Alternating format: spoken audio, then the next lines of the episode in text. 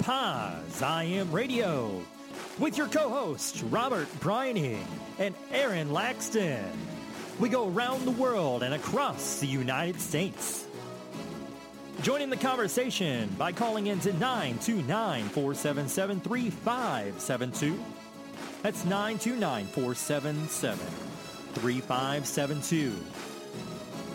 This week, we have your HIV Scoop with Josh Robbins and your positive message from Rise Up to HIV and Kevin Maloney. Your weekly dose of hope. Paz I Am Radio. I hope you're ready for Season 2 because it starts now.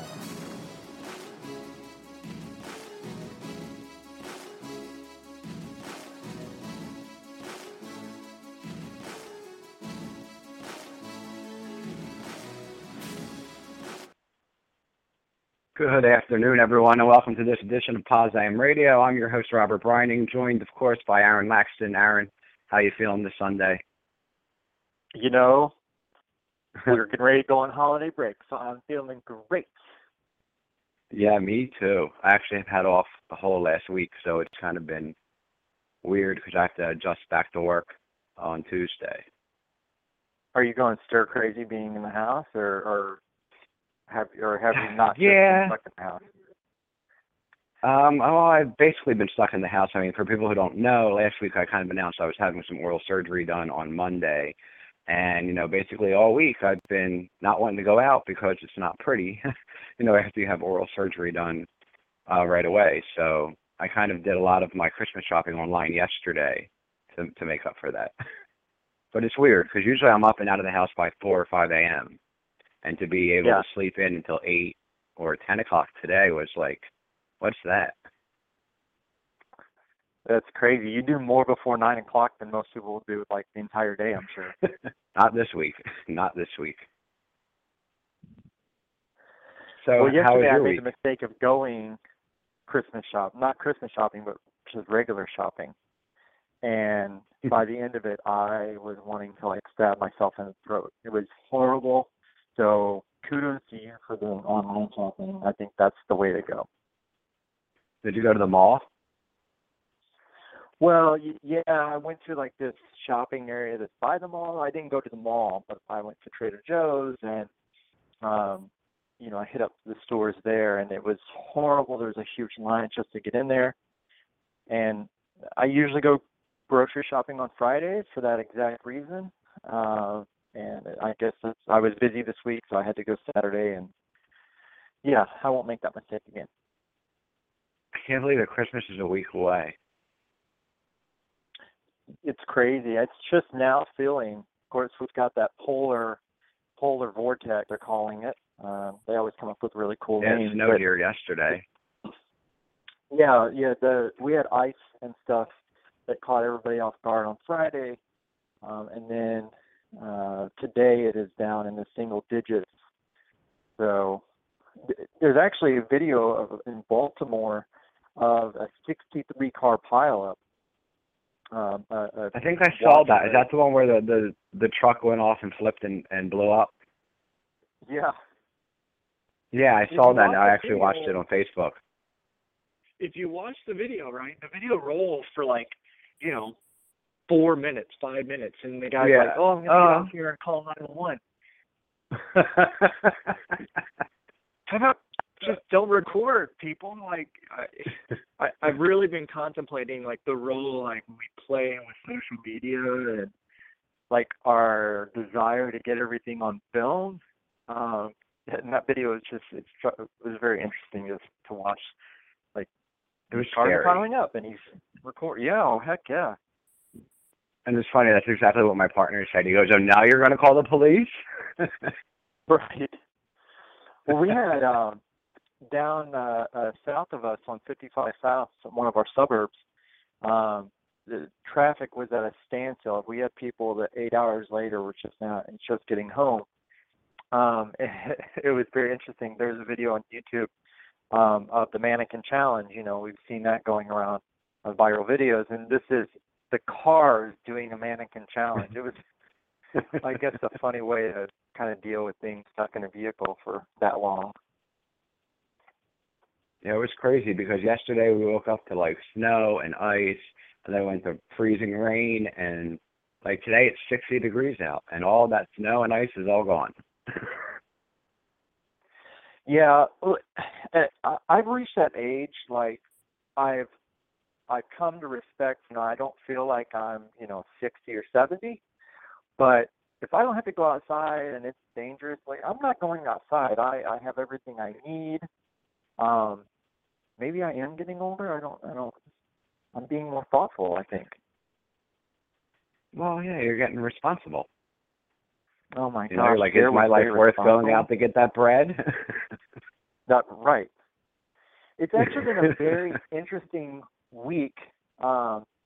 Weather aside, there's been some stuff regarding HIV and activism that has kind of been in the media and on social media. Do you ever watch that show Doctors, the doctor show? You probably don't. I used to watch that.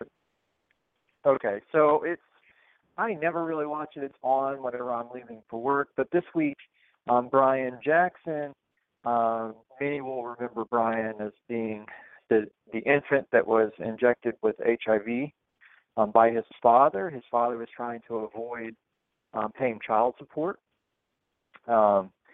And anyway, so Brian was on the Doctors, and he was talking about, you know, his life and HIV, and so that was very interesting to see that. Yeah, actually, Brian was on the show here. Was he? A few years ago. Yeah, I'm trying to Google that now and see when exactly he was on. But, yeah, because he had an organization called Hope is Vital. And it was about, looks like it's coming up, it says 7 years ago. So, yeah, he was on the show probably in like 2010. I remember interviewing him yeah, it was very courageous for him to come out and share that story. And then I saw in my newsfeed on Facebook that he was on the Doctors, and I was like, crap. So I shared it real quick and left a comment, but I'm going to actually watch it. I saved it on my DVR. So. Yeah, I also think that he is interesting in a lot of ways because I've met with him and I've talked with him, and that, you know, moving from a child to an adolescent then to an adult, and then also recognizing the struggles of a youth living with HIV, especially someone who's had it their entire life versus an adult. There's a lot of intersectionality and nuances there that make his case very interesting. And again, like you said, very courageous that he not only shared it, but it would be very easy for him to simply slip off into, you know, living a life and never doing any advocacy or never trying to help anybody else. And that's not the case. It's true. He's definitely a brave man. And I'm going to actually find that interview and I'll try to post it in the chat room for people who are listening. But we do have phone lines. So if you're interested in calling the show, we're taking calls all hour at 929-477-3572. Our friend James Breinig will be joining us in a few minutes. I just got a message from him saying we'll be calling in a quarter after. So do you want to move over to The Scoop with Josh Robbins and see what he's bringing to the table this week? Oh, let's do it. I think it's going to be interesting. This is your HIV Scoop with Josh Robbins, exclusive for Pause IM Radio. Buzzworthy HIV news in under 90 seconds. Here's Josh Robbins in this week's HIV Scoop. Well, hello. How are y'all? It's almost the holiday time. Are you excited? Yes, yes, yes. All right. Nurx, a telemedicine startup out of San Francisco, which focuses on making pre-exposure prophylaxis, or PrEP, more accessible to everyone through their app, just announced that they have launched in D.C. Oh, yes. Yep, that's right. The app works in California, New York, Washington State, and now Washington, D.C.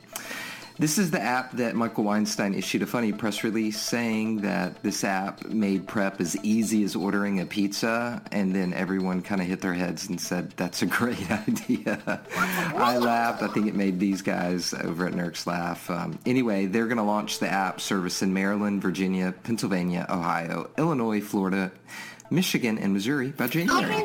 Uh-oh, and some TV Baby's Mama's Drama from Over the Big Pond. BuzzFeed UK is reporting that the makers of Channel 4's hit reality show First Dates told a contestant that he had to disclose the fact that he was HIV positive to the man he had been paired with before they even filmed the blind date, because he was deemed a risk to his dinner companion. You heard me right. This was despite the contestant being on meds, being undetectable and not uninfectious, even if they had unprotected sex. Britain's biggest HIV charity, the Terence Higgins Trust. Oh, they were pissed. I'm Josh Robbins. This is the HIV Scoop. We wanted to thank Josh Robbins for that scoop this week. I see he found some sound effects this week. Yes, he did, and that I couldn't help but laugh the entire time.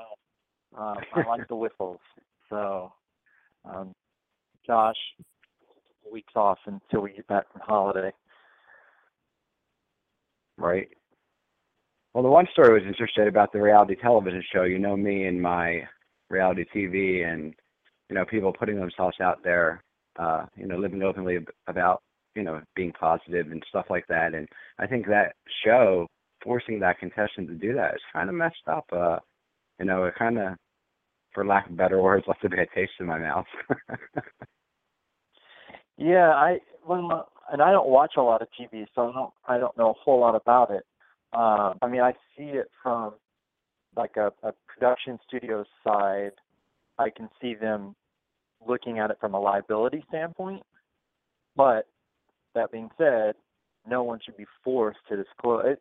It's really messed up that they would do that, especially in the era. You know, now we're hearing the message, you know, undetectable is uninfectious. It's really behind the times, studio, behind the times.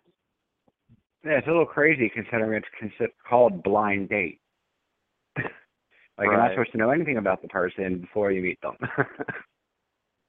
Yeah, it's definitely setting a bad example. It's crazy. And then he was talking about that app. I didn't really hear much about that online. Are you familiar with that? I know nothing about it. So I would probably tell people, if you want to know more about it, go over to Josh's Twitter page. I'm still Josh, and he can give you more information. You know, Josh is all up to date on all that technology stuff. Yeah, I don't know anything about it, but I'm assuming it sounds like it's for PrEP and centered around where people can get PrEP and clinics and things like that. Sorry? I think it's centered around PrEP, people being able to get PrEP, yes. Clinics, providers, things like that. Yes, that's what it sounded like. I have to look that up, too, and I'll have to find a link to post in the chat room. But I see our guest, this afternoon's guest, is on the line. So, again, we want to remind you, you can call the show 929-477-3572. And let's welcome our guest, James Breinig, to the show. Hey, James, how are you? How are you? I miss you. I miss you, too. It's been so long. Right, it's been crazy. For those who don't know, James is like a personal friend of mine. Like, we're in the same hood, went to the same support group. We girls, you know, we braid our hair, stuff like that. We basically have the same name. It's the whole thing. Yes, basically, everyone thinks we're related. So last time you were on was a while ago. I think who was co-hosting with me at the time? Because it wasn't Aaron, right? Was it Jeremy? I think it may have been Jeremy. Yep. Mm-hmm. Yeah, okay. But you met Aaron down to the IAC, right? I did, in D.C., yep. Yes, I love James. How are you? That was a really fun day. I'm good. I'm as excited to see that you were scheduled to come on. You've been doing such amazing stuff. I'm definitely excited. Oh, thank you. Everything. You have too. Oh, my goodness. Thank you. So fill us in a little bit, James. I mean, you were diagnosed in 2010. That was when I met you, right? So it was shortly after that. Yeah. That's kind of crazy. So tell us a little bit like how why you got tested and how that kind of was for you when you found out. So I always got tested every 3 to 6 months, just because. So it was absolutely a huge shock when I got tested, and they told me that my that it came back reactive. I was not mentally prepared for that at all, and I just remember after she said, your test came back reactive, and I'm sure a lot of people can relate to this that have been tested positive. It's just everything just kind of stopped.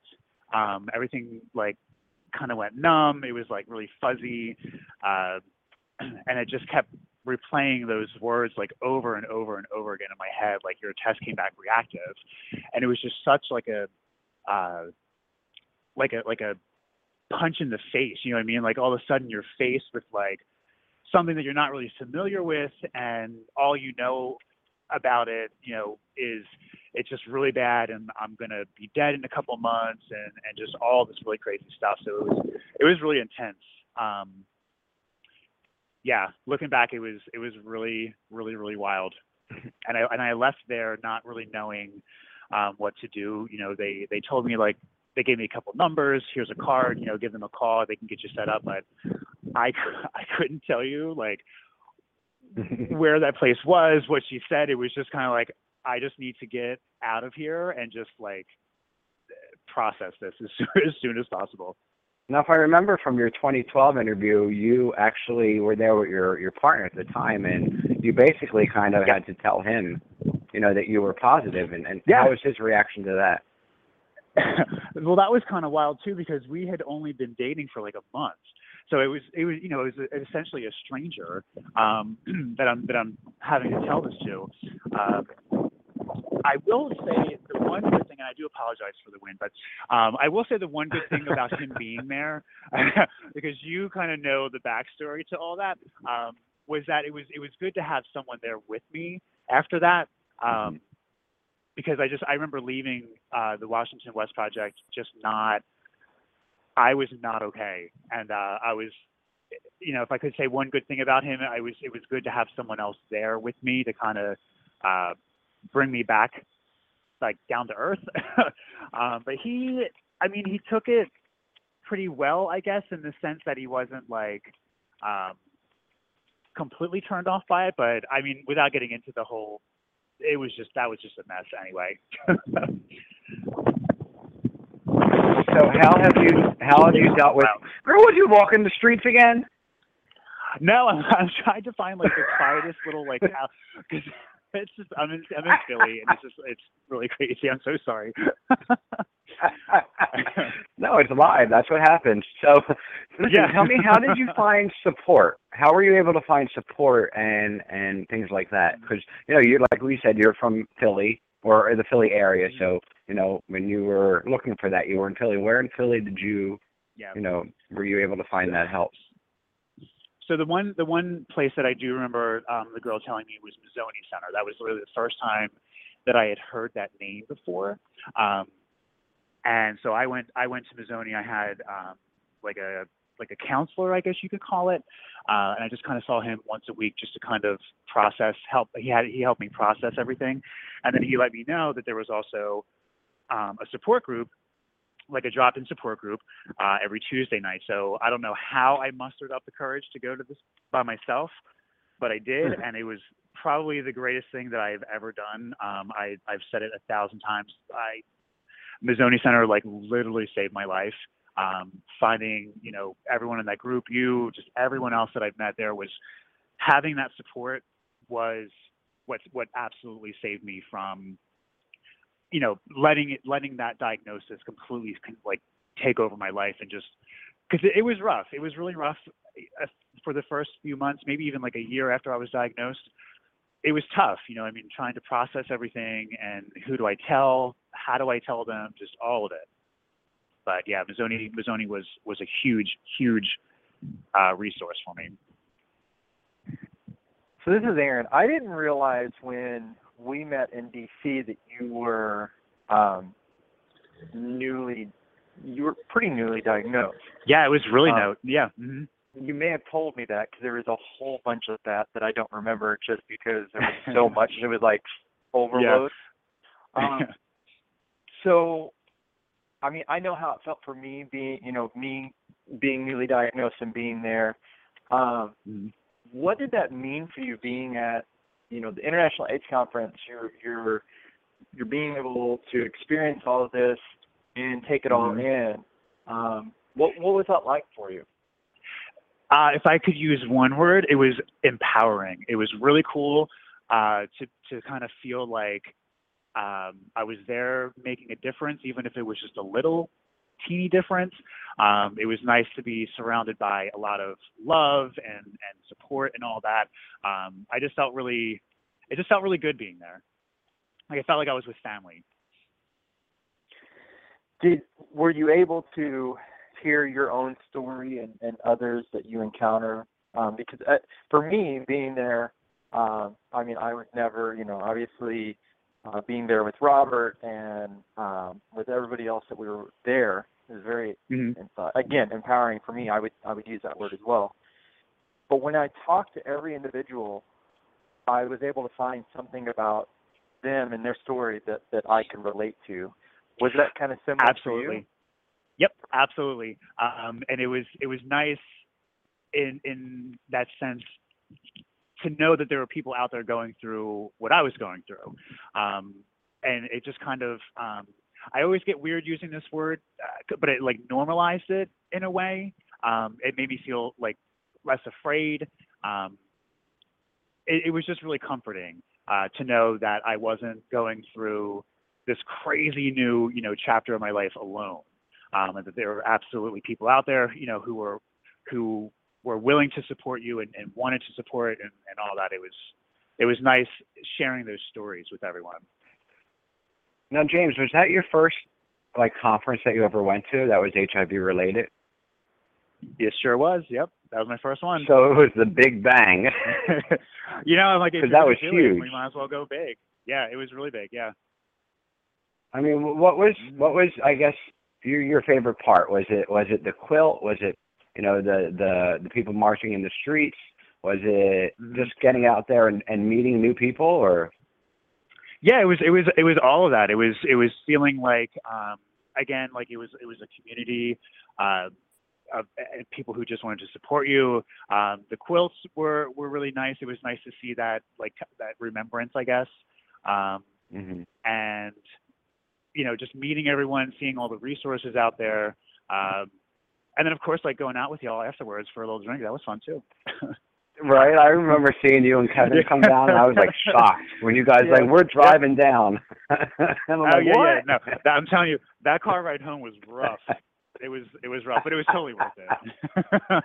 Well, I'm sure it was. Did you have work the next day? Oh, I sure did, yeah. A couple hours after I got home. But totally worth it. Mm-hmm. Yep. So I saw some interviews online. I saw you were featured in some magazines. Tell us about, I know you did an interview for newly diagnosed people with, was it Pause Magazine? Yes. Yep. I think I saw a video. There was a video for that. That one, it was actually kind of a blur. I feel like it was so long ago. But that was a quick. I know you look so young there. I know, right? Crazy. And my hair was a mess. It was just, I don't know what I was thinking that day, but the shade is real, Robert. The shade is real. I did that. I did the Pause, the Pause Magazine one. I did another one for the AIDS Fund in Philadelphia. That one was my favorite one. The cameraman on that, I was like, yes, got all the good angles. That was really critical. That's the one where you wore the shirt and stuff. That one was. Where's the picture of the one that you gave me? But no, there's a picture. It's you. Okay. Yeah, that one's from Code Red last year. That was my first year doing it. We actually just did. It was a couple weeks ago. We did this year's Code Red event. that was a crazy night too, because it was funny. My friend Michael throws that event together with his friend Brandon, and we did a little rehearsal of our little skit. Like, Michael just wanted us out on the stage, you know, holding up signs that are like kind of like breaking down the stigmas that come with being positive. Right. So the one part, he needed someone to, you know, we all had to like stand in line. No one wanted to go up front, like at the very front of the stage. Because I mean, there was like, you know, hundreds of people there. It was terrifying. And it got to the moment where someone had to go up front and like no one was going. So I was like, all right, I guess I'm going to go up and just like be terrified. But it was really cool because that picture, like that, you know, that picture came out of it. And I hate every single picture that I'm ever in. But when I saw that picture, I got really emotional because it was kind of like it was just like, again, like just really empowering. Like I stood up, you know, in the middle of this huge crowd, and I, you know, proudly am saying I'm positive. I'm not ashamed of it. And you know, I'm here to help others and all that. And I think that picture kind of captured that. And I thanked him for it. I was like, I mean, that was like, I was actually kind of really proud of myself for standing up there and, you know, doing my thing. So. Yeah. That picture is very, it's striking, you know, it's, yeah. Say. It really, I like it. It's beautiful. That's why I wanted to use it. You know what I mean? Mm-hmm. And I see some familiar faces around you. Yes, my girls. Yeah, mm-hmm. The other girls in the group. You're back up. Yep. Yeah. So what are some things that you're doing now? How's life now? I mean, it's been 6 years. It's crazy. It was November 2nd. Was my 6 year. Is it weird to say anniversary for that? I don't know. Some people say posiversary. Yeah, a posiversary. Yeah, my 6 year posiversary. So life is really, really, really good. I just got a job with the AIDS Education and Training Center, and we were based out of Voorhees, New Jersey, at an infectious diseases office. And our job is we go around pretty much the entire state of New Jersey, and we provide services, training tools, things like that to physicians that are looking basically anything HIV related. We can, you know, get the resources, the tools together. You know, we can come do lectures, conferences, what, you know, you name it. And it's pretty amazing. Every day is different. You know, one day we'll be up in Newark, the next day we'll be down in Cape May, just kind of teaching people about HIV. And we just did like a session for trans sensitivity at a gynecologist's office. Friday, which was really, really cool and informative. And it was good to see that there are like physicians' offices and stuff like that who really want to know about HIV and that want to provide services to people who are positive and especially like the trans community who need it the most. So it was really, really cool. This is Aaron again. Mm-hmm. So one of the challenges, I know Robert and you all probably, you don't experience this. I'll speak for me. You know, I'm getting older. This bitch is getting old. And so my perspective also is like changing. And I, you know, no matter how much I try to fight it, in gay years, I'm already gone. Oh my God. And so when I'm out in the streets and I'm doing different activities, I'm realizing that, you know, there's that new generation. You know, we finally call them the I generation, the I kids.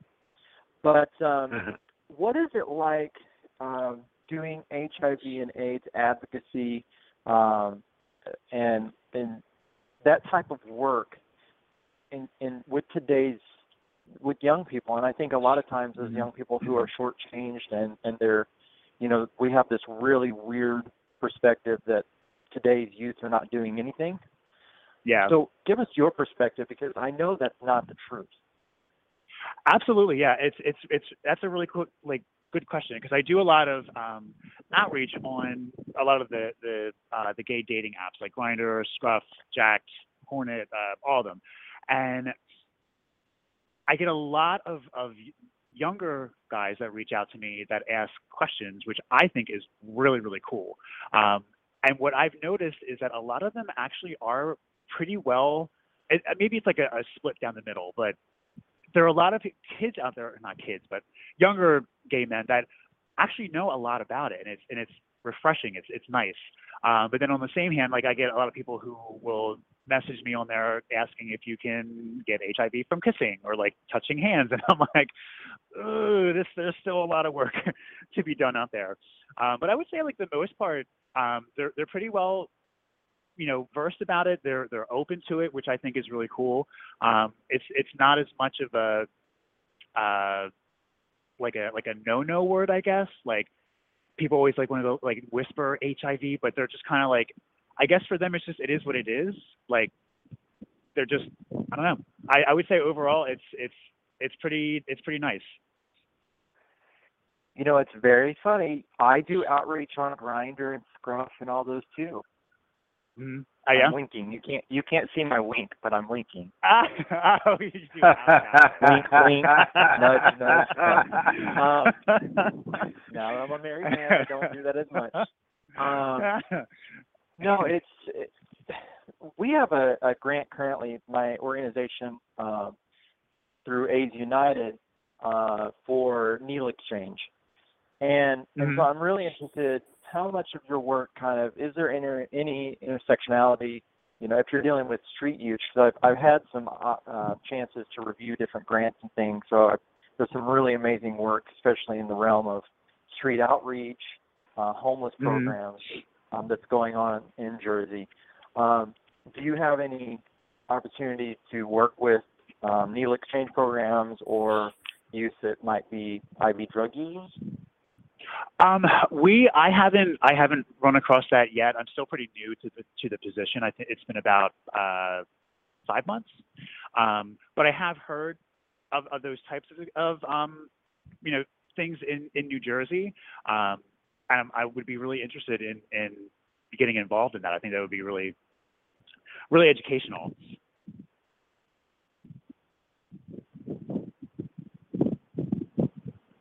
All right, well, we're going to, do you mind hanging out with us for a little while longer? We are going to play a positive message from over at Rise Up to HIV, and we'll come right back to you. Is that cool? Oh, sure. Absolutely, yeah. Mm-hmm. I'm going to find a quieter place.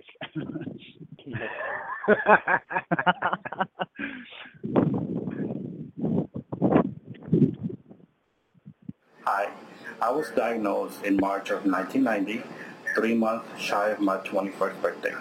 When I went to see the doctor, he told me that my viral load was up in the millions and that my CD4 count was less than 200. Basically gave me 5 years to live. At this time, I basically gave up all my dreams, my hopes, and the wanting to live. But fortunately, here I am, 26 years later, I'm very healthy. So my message to you guys is to never give up, never give hope, and to keep up the fight. Yo fui diagnosticado en marzo de 1990, 3 meses antes de mi 21 cumpleaños. En este momento el doctor me dijo que yo tenía el viral load en los millones y el CD4 menos de 200. Me dio 5 años de vida. En este momento yo me di por vencido y no quise hacer más por mi vida, pero aquí estoy 26 años después y mi mensaje es que nunca pierdan el deseo de vivir. Okay? Sigan la pelea.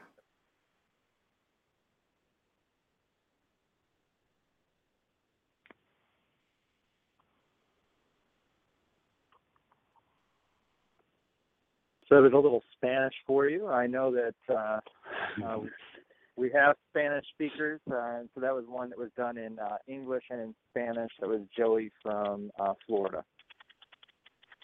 Cool. So thank you, Joey, for that. Let's see. I have a caller here, so let's go ahead and bring the caller on first before we come back. Area code 614. You're on the air. Who's this?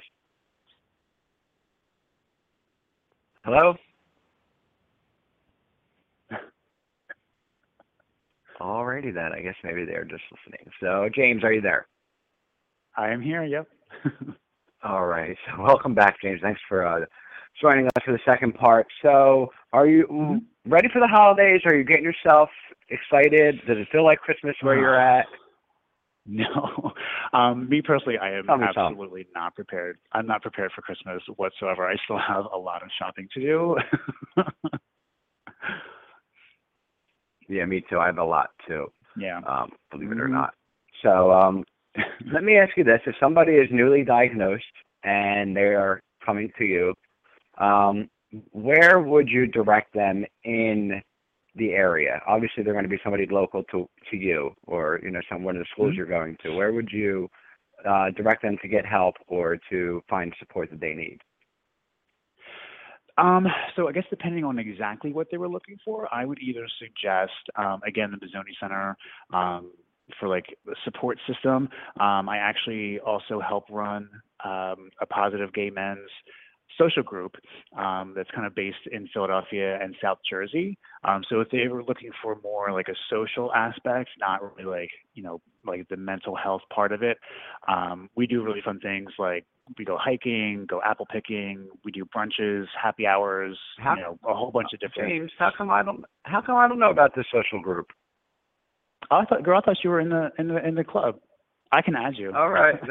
That's so funny. I thought you were totally added in the group. I will absolutely add you. It's called Philly Impact. It's umbrellaed under there's another one in New York. There's one in Denver. So it's really cool. And we just do we try and get them like outside of the usual like bar scenes. Because there's guys in the groups who are dealing with they can't really drink. So we try and do a whole bunch of different things outside. We do like the painting with a twist where you go paint and drink wine at the same time. Like I said, hiking, apple picking, just a whole bunch of different, we go down to the, down the shore during the summertime. So just a whole bunch of different stuff. That's really, really cool. I'm kind of jealous and I really need to know more about that. I will absolutely add you. I want to be part of that. That's cool. Is that kind of, right. Well, come to Philly. No, that I'm partial to St. Louis. It's interesting hearing you talk about this. Because I'm very interested, as I'm sure the both of you've seen, as we went across the United States, and the landscape of HIV support has changed even so drastically from 2011, 2012 to where we are today. How do we maintain the support when we are also, it's this double-edged sword, right? We're trying to normalize HIV. So we want to reduce the stigma. And I really think we've done a really great job, too much so sometimes. Because here in the Midwest, we don't have supports like that. I would love to go apple picking. I might throw apples at you. So is that a trend that you're seeing everywhere? I mean, what's the secret that you all are maintaining supports and other areas are not maintaining them? That's tough. I think there has to be, I think we have to kind of change the way that we talk to each other first, like in the gay community. Because I still feel like that's a problem. Like even within our community, there's still a lot of ignorance around HIV. I know this sounds terrible, but some of like the worst things that I've heard come out of people's mouths about HIV have been from other gay men, and it's like you kind of got to like fix that. Like we got to be right as a community. I feel like to kind of keep like moving forward with. With like the HIV support and awareness and all that. But I agree. I think we're doing a really, really amazing job. But we just have to like stick together, Now I have a non-HIV related question, and you don't have to answer it if you don't want to. Okay. I am a tattoo enthusiast, and if I recall, you have a tattoo which is very interesting, and it involves food. Oh, tattoo, yes. Mm-hmm. Can you tell me, I've always wanted to know, what's the backstory of your pie tattoo?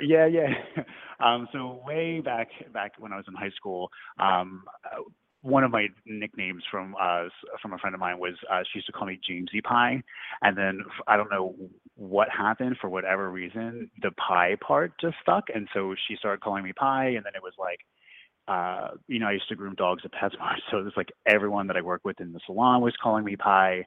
The management was calling me Pie. All her family, like everyone that I knew, was calling me Pie. So I went and I got the pie symbol tattooed on my arm. I was either 18 or 19. It's my first tattoo. And then probably, I want to say about 3 years ago, I got the whole sleeve done. So I was like, you know what? I might as well just go with it. And I just did, the slice of cherry pie. I have the pie number going around the plate, like 3.14, 1.5, whatever. And then there's like a little cup of coffee, which is kind of like a knock to, I used to spend a lot of time at the Jersey, at the diner, just like a Jersey thing to do. So I just got that to kind of like represent, Is that where you cruise when you live in Jersey, the diner? I mean, it's like an untapped resource, I feel like. You learn a lot about a person by their tattoos. Yeah, absolutely. Yeah, and I think I kind of dig mine. They all kind of, as most tattoos do, they tell a story. But I feel like mine are pretty unique. Like I think they're kind of cool. So I get a lot of compliments on them, and yeah, I dig it. There's more to come too. I remember when you just had the pie symbol there. You know what I mean? Right? And like I was seeing it all like happen, and yeah. It feels like yesterday. Yeah. You know what I mean? But it really it's crazy does, that yeah. It's become so big. Do you ever plan on hitting anything HIV related? That's funny that you mentioned that. I think I want to, but I kind of have one. So the one on my wrist, it's like the bird. It's actually the logo to my favorite singer. Her name, most guys know this, Robyn. She was, when I was first diagnosed, music helped me a lot, like process a lot of. What I was going through, and she was on. I mean, I already loved her before that, but her music was on repeat. So that's kind of like a nod to her and to I guess like HIV in that regard. Just helped me tremendously. So, one of the things you were talking about earlier. Oh, go ahead, Aaron. No. Go for it. No, I was just going to say one of the things that. James, we were talking about earlier was that like some of the gay people, the gay community, are saying the worst things, regarding stigmatizing people with HIV or not being educated or being ignorant. Yep. Do you think that is a reflection of not having gay history taught in schools? I think that could be a part of it. Yeah, absolutely. Because like I said, growing up, it was all straight history.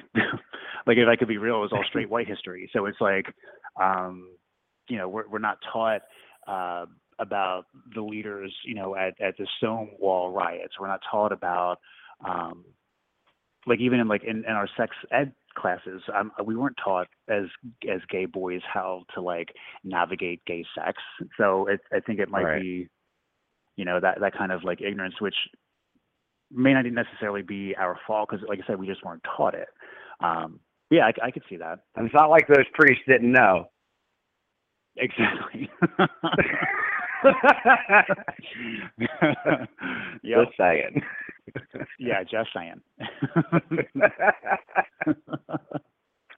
So you find yourself, and I find myself, because I was diagnosed in June of 2011. You were diagnosed in November.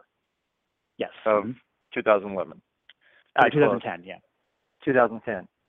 So what I kind of find myself, from time to time kind of sitting back and, well, I don't really consider myself newly diagnosed anymore. And I also don't consider myself a long-term survivor. I'm right in that weird spot. Yep.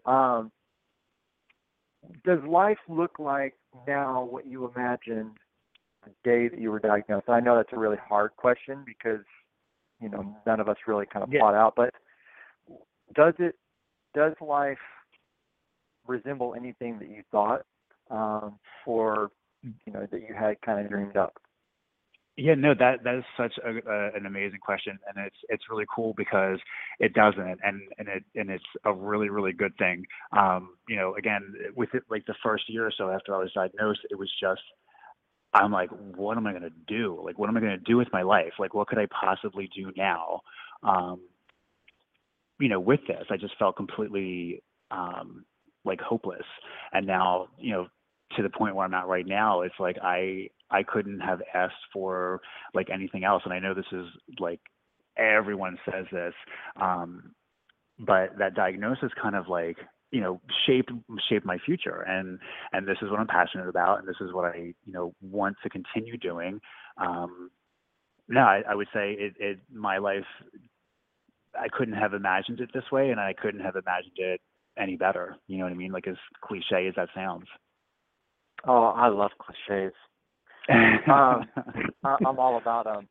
I also see that you, kind of live vicariously through your page. You like to travel. You'll yes. post videos of you in different places, things like that. Mm-hmm. What have you found? Because we all have our go-tos of kind of, and you alluded to the fact that music was very therapeutic. It's I kind of feel the same way. Even when I don't know how I'm feeling, words in a song can express how I'm feeling. Absolutely. Yep. But what else do you find, you know, if I was a bird on your wall and I was just seeing like things that you do to kind of make you feel better or kind of help you cope? Because even today, after having lived with this thing for as many years as you've had, if you're anything like me, there's still days that kind of catches you off guard. Absolutely. Yeah. What are some of those things that kind of carry you through those tough moments? And you know, you've had a bad day at work, or whatever that may look like. What are those things? So yeah, definitely music. I like to unwind, like after like a long day. There's a term, I can't remember what it is. It was like a new made up one. It's not an introvert, it's not an extrovert. You're kind of in the middle where you like, you really enjoy, you know, being social and being around people, but like at the end of the day, I need to like shut down. I don't need to like talk to anyone. I just want to like be in silence and just kind of like, you know, reflect on the day maybe and just kind of like unwind. So, you know, I do a lot of that. I just listen to music. I watch Netflix. I just kind of throw on, like, I'm a creature of habit, so I kind of watch the same things on Netflix every now and then. Like I like Portlandia a lot. And it's I know this sounds weird, but it's the show itself, if you've ever watched it, it's just like a really kooky, weird TV show, and like the world that they live in. Portlandia. I love that show. Yeah, it's my favorite. And it's just, so if you know it, it's like that world that they live in is really like kooky and like innocent, but it's like a world that I would love to live in. Like, it just seems really comforting. So like I kind of throw on that, or like Bob's Burgers. I just like to. Did you ever see F is for Family? What's that? Did you ever see F is for Family? No, I haven't. Is that on Netflix? Yeah.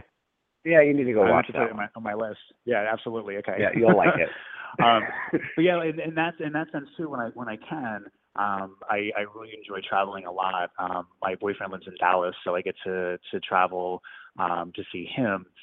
But I really enjoy traveling too, because I like to be outside of my comfort zone. I think that's where you kind of really learn a lot about yourself and about the world. Again, I know it sounds really cliche, but you just kind of get to experience like other cultures and things that you don't normally see. I think it's really healthy for people to get up and like get the hell out of America for a little bit and go like lounge on a beach, you know, like in St. Thomas or something. Like we went to Costa Rica, and it was like just incredible. It was just really amazing to get away from the norm. Yeah, your pictures were beautiful. You guys are cute. Yeah, it was. Oh, thanks. He's pretty awesome. So let me ask you this. Do you remember, because, you know, when people are diagnosed, they have the option to, you know, not share their status and kind of just take care of themselves and live with their head down and just go about their life as if nothing happened. you know, and just keep it to who they have to tell. Do you remember the moment where you decided, you know what, I'm kind of going to blast the volume and I'm just going to let everybody know? And, like, what was that defining moment when you were like, you know what, I think I'm going to just do this? Yeah. Yep, I sure do. I remember the exact moment, and that was when that person that I was with when I was diagnosed decided to disclose my status to 5 or 6 of my family members without me knowing. And that kind of lit a fire under my ass where I was like, you know what? No one ever gets to do this to me ever again. That was the main reason. And then the other reason, too, was just, you know, that was maybe like a year or so after I was diagnosed. I just got to the point where I was like, why am I going to hide this? Why am I going to hide something that needs a lot of attention, right? For me to be okay. I'm not going to walk around and like whisper it. I'm not going to like be ashamed of it because there's no reason to be, right? That was definitely the moment where I was like, you know what, no one's ever going to hold that over my head again. They're not going to use that to hurt me. And I wanted to, just kind of show people like there's no reason to hide, because when, you know, that famous quote, like silence equals death. If you're like, if these people are running around terrified of it and they're not going to get the help that they need, that they're entitled to, it's like, it's just so crazy to me. You know, I absolutely get it. But yeah, that was definitely a moment where I was like, I'm just not going to hide. It's not going to be good. No, I think that's incredible that you mm-hmm. keep that close to you, because you remember what kind of lit that fire inside of you. And thank God it did. I mean, look at all the people that you're helping. Exactly. And that's exactly why, you know, if I can help one person at the end of the day, here she goes. I'm getting all like emotional. But no, if I can help like one person at the end of the day, like that's really cool. And that's one person that, you know, may even just think twice about, you know, maybe I should tell my best friend, or, you know, I've met people who have been living with HIV for years and they have literally told no one because they're so afraid of it. And that to me is just so wild, because, you know, 9 times out of 10, they're going to be surrounded by people who the only reason they're going to be upset is that they didn't tell them sooner. You know what I mean? And I know that not everyone has that same story, but it's just like, I don't know, maybe just because of my experience, I'm just like, no one should have to keep that in. Like, it's just so much, I don't know. No, I agree. It's a lot to hold in, you know, to keep it secret that long. It is.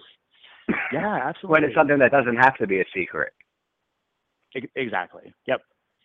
And it's the stigma, and you know, and that's why you do what you do, because mm-hmm. you want to end the stigma. So, yeah. So, James, tell me where people can actually contact you, get a hold of you after the show.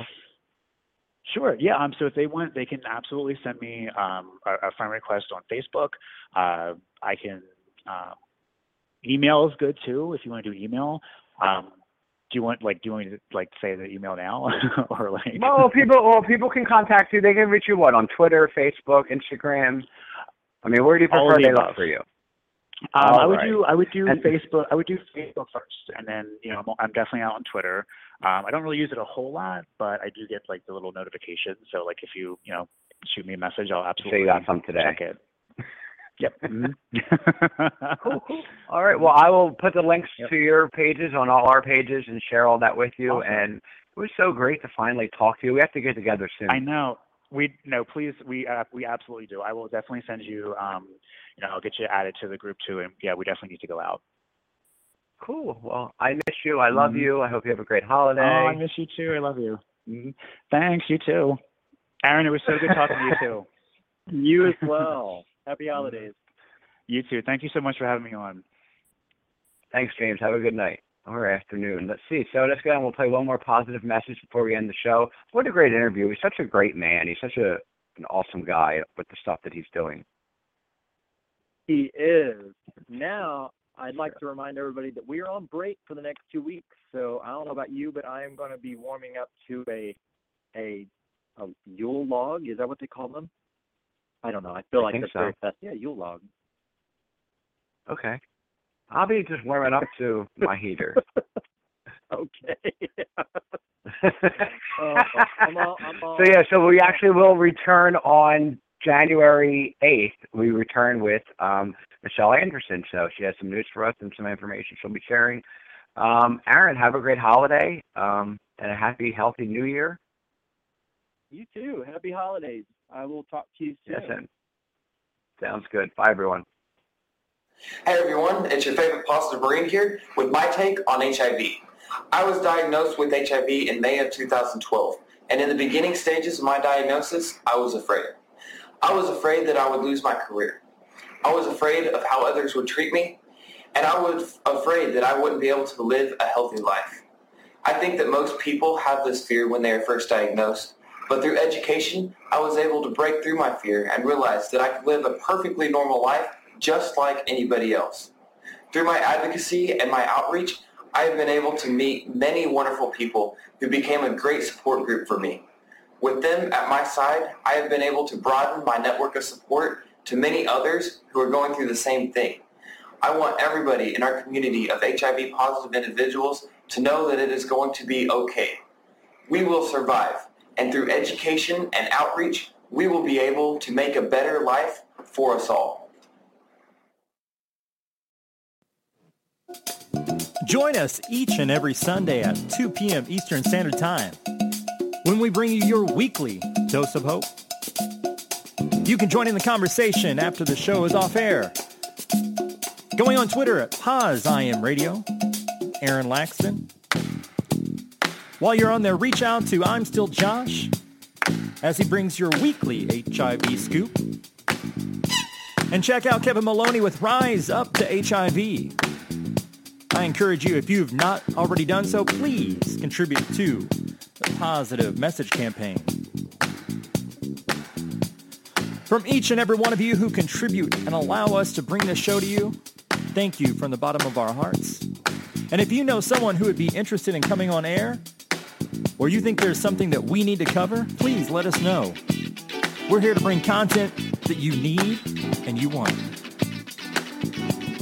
From each and every one of us over at PosIM Radio, from myself and Robert Brining, have a safe and happy week.